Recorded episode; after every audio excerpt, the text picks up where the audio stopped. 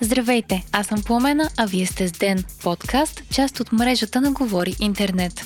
Днес ще ви разкажем за горивото алкохол, роботите на Олимпиадата в Китай и новият план за овладяването на пандемията у нас. Четвъртък, януари, 13 ден. Късният следобед днес ще бъде представен и гласуван нов национален оперативен план за справяне с COVID-пандемията. Вече са известни някои от ключовите промени в стратегията, която властите използваха до сега за ограничаване на вируса и последиците от него. На първо място, ограничителните мерки, които се въвеждат от сега нататък, ще се определят не от общата заболеваемост, а от заетите интензивни легла в болничните заведения. По думи на премиер премиера Кирил Петков при 80% заетост на интензивните легла мерките ще бъдат затегнати. Планът предвижда 4 етапа с конкретни мерки във всеки, както и по-ранно 5-дневно предизвестие за бизнеса и хората за предстоящото въвеждане на нови мерки. Основната цел на правителството е да не се стига до ново затваряне за бизнеса и до преминаване към дистанционно обучение, като управляващите на няколко пъти заявиха, че училищата ще са последните затворени и първите, които ще отворят отново. Стана ясно и че се обсъжда създаването на български сайт за съобщаване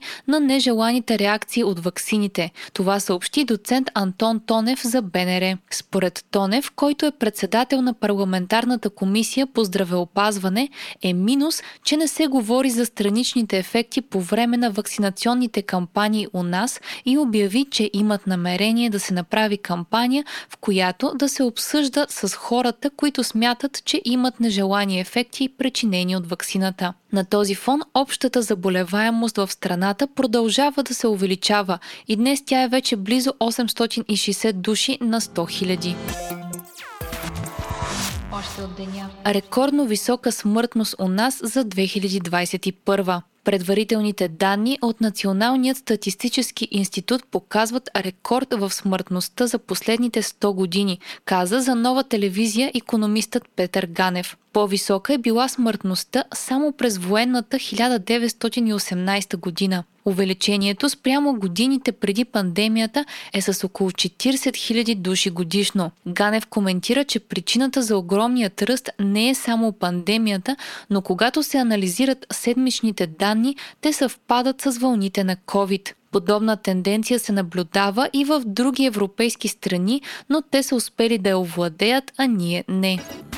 Прокуратурата е повдигнала обвинение на Боян Расате за нападението над ЛГБТ център през ноември миналата година. От Софийската градска прокуратура допълват, че окончателното обвинение на тогавашният кандидат за президент е за хулиганство, отличаващо се с изключителна дързост, а наказанието е до 5 години лишаване от свобода. Според Русия, преговорите относно присъединяването на Украина към НАТО и разполагането на нови сили на НАТО в Европа отиват към задънен ъгъл, съобщава Ройтерс. От Кремъл са предупредили, че ще има последствия, но не са казали какви. Полският външен министр също сигнализира за назряване на конфликт на Стария континент. Според Збигнев Рао, в момента Европа е изложена на най-високият риск от война от 30 години насам. Рао призова за мирно разрешаване на конфликта в и около Украина и напомни за поредица от подобни конфликти в Грузия, Армения и Молдова, за които се смята, че са с руска намеса. Хайтек четвъртък с Виваком.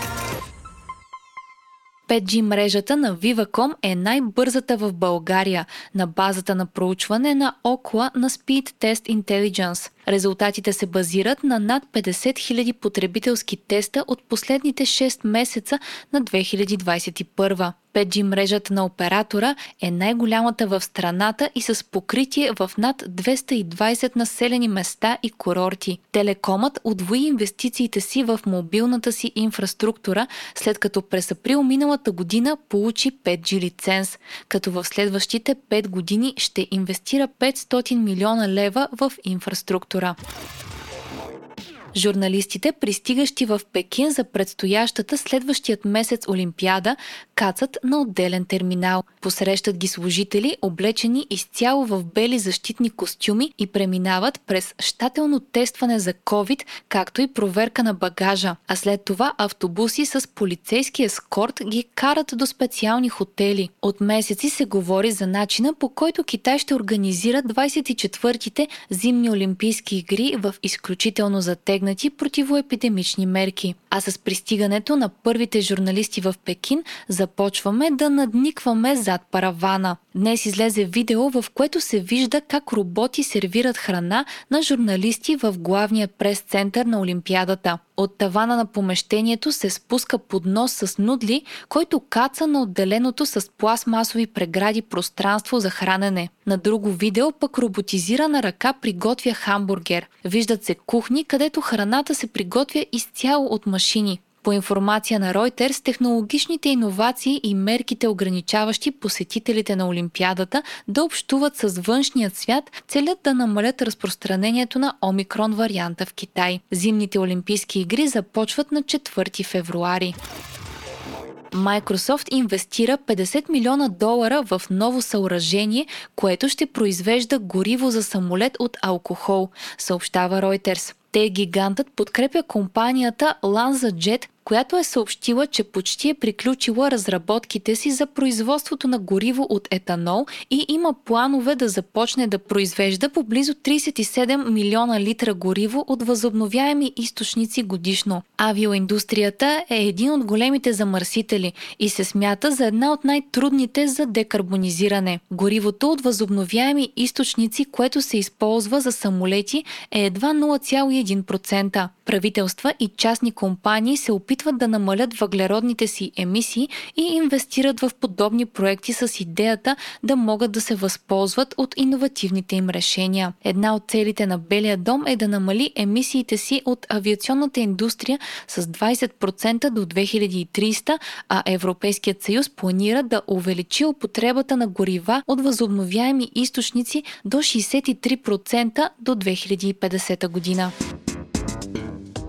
света на технологиите предстои също среща между ръководителите на водещи технологични компании, включително Google, Apple и Amazon, с представители на Белия дом. В нея ще се обсъди сигурността на софтуера. НАСА започва да калибрира телескопа Джеймс Уеб с надеждата в началото на лятото да ни покаже нови кадри от космоса, а в Германия не изключват възможността да забранят употребата на приложението Telegram, ако то да се използва от крайно десни групи, противопоставящи се на немските закони относно пандемията.